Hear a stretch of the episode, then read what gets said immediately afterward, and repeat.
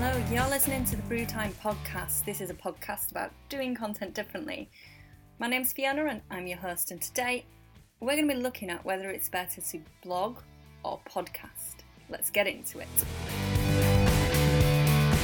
Hey, so today I just wanted to look at whether or not you should blog your content or podcast your content.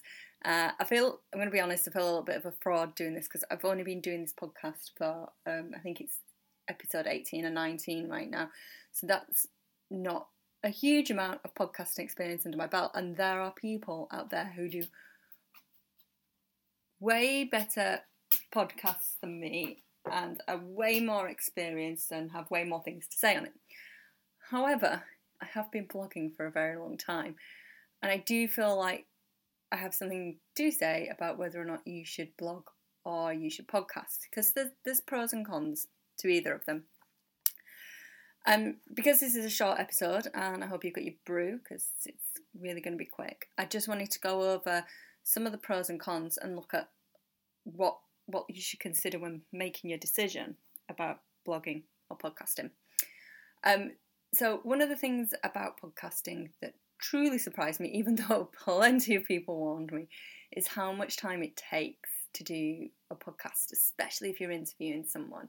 So, um, an interview with a guest for a 45 minute to 60 minute episode can take an entire day to do, and that may sound completely nuts and extreme for what is essentially an hour of episode, but when you count in research time for the guests, doing doing reach out for them, um, sending them the questions, and you can have a bit of back and forth. And then at the end of the episode, you've got to edit it and then upload it to your podcast host, plus all the stuff that goes on around it. Whereas a blog, I generally find much quicker to do but that may be because I've been blogging for a long time and by by my actual job I write. So doing that I do find much quicker. However doing a podcast is blooming brilliant not just because I love the sound of my own voice um, but because it stretches you and challenges you but also the reach the potential of a podcast is blooming brilliant. And I really like I like listening to podcasts. I like the idea that you've got someone's voice there rather than their words. Like you can totally nail your tone of voice and whether or not you're being funny or sarcastic or you've been deadly serious. Um, but when you're actually speaking, that stuff's really clear, and I just think that that it just adds an element. The downside of blogging is if you're not particularly confident with writing, blogging can be really hard. It still does take time to research, and if you're going to do a really good blog, then the you know you can spend you can equally spend a day on it. But on the plus side, you can go back to blogs and update them, and you can add things to them. So that that time doesn't have to be all in one big go. It can be spread out through weeks, months, years, which I think is really beneficial. So, what should you do? Should you blog or should you podcast? Which is the better medium for marketing your business? Which is the better marketing medium? Well, I'm going to say that it actually doesn't matter. It doesn't matter if you create consistently good content on your blog and you do that on a regular basis, or if you consistently create content that your audience wants on a podcast and you do that on a regular basis.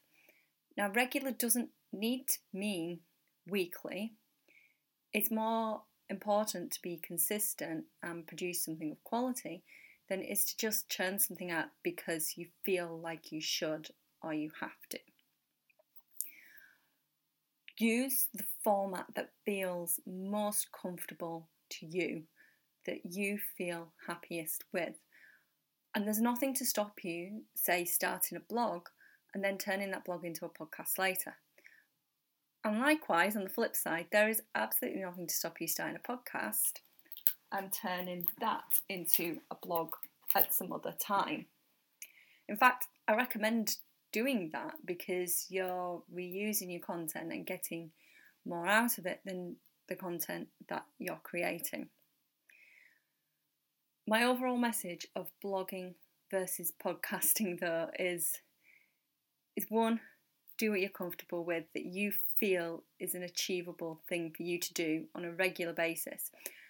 Two, whichever format you use, do your research, put the time and effort into it, look for what people want, what they're after. And three, whichever one you choose, make sure it's consistent and has quality to it because that's way more important than whether you prefer to do written word or audio or even video. So, I hope that answers any questions about what's better, blogging or podcasting. Um, I can honestly say now, from the best part of a half a year, that if you do want to do podcasting, there's loads of stuff that I wish I'd done differently. I might do an episode of things I wish I'd done differently. Um, there are loads of stuff that I wish I had done differently though. But it's so much fun and fulfilling, and it's a huge learning curve. But I think it's one of like the most favourite things that I've done. And I have to say, even as someone who writes blogs for a living, that um, creating a podcast, I've been so consistent with this turning up every single week, no matter what else is going on in my life, including through Christmas and having kids through lockdown and homeschooling. I've turned up every week for it. And I think that's kind of a testament to um, that podcasting for me is the right thing to do. Not, maybe not necessarily for my business, it just is for me. So do what works for you, but just keep doing it and keep having faith in what you do. Um, so, yeah, so if you're unsure of which way to go, I would make a list of things you enjoy about each format and what you think is going to be the easiest thing for you to do to start with. Uh, I'm going to hold my hand up and say that um, starting a blog was far easier for me to start than starting a podcast but they both have brought huge amounts of value to my business. So that's it for this week. I hope you've enjoyed this mini episode of the Brewtime podcast. I hope you had a nice brew to drink with it, and I will see you next week.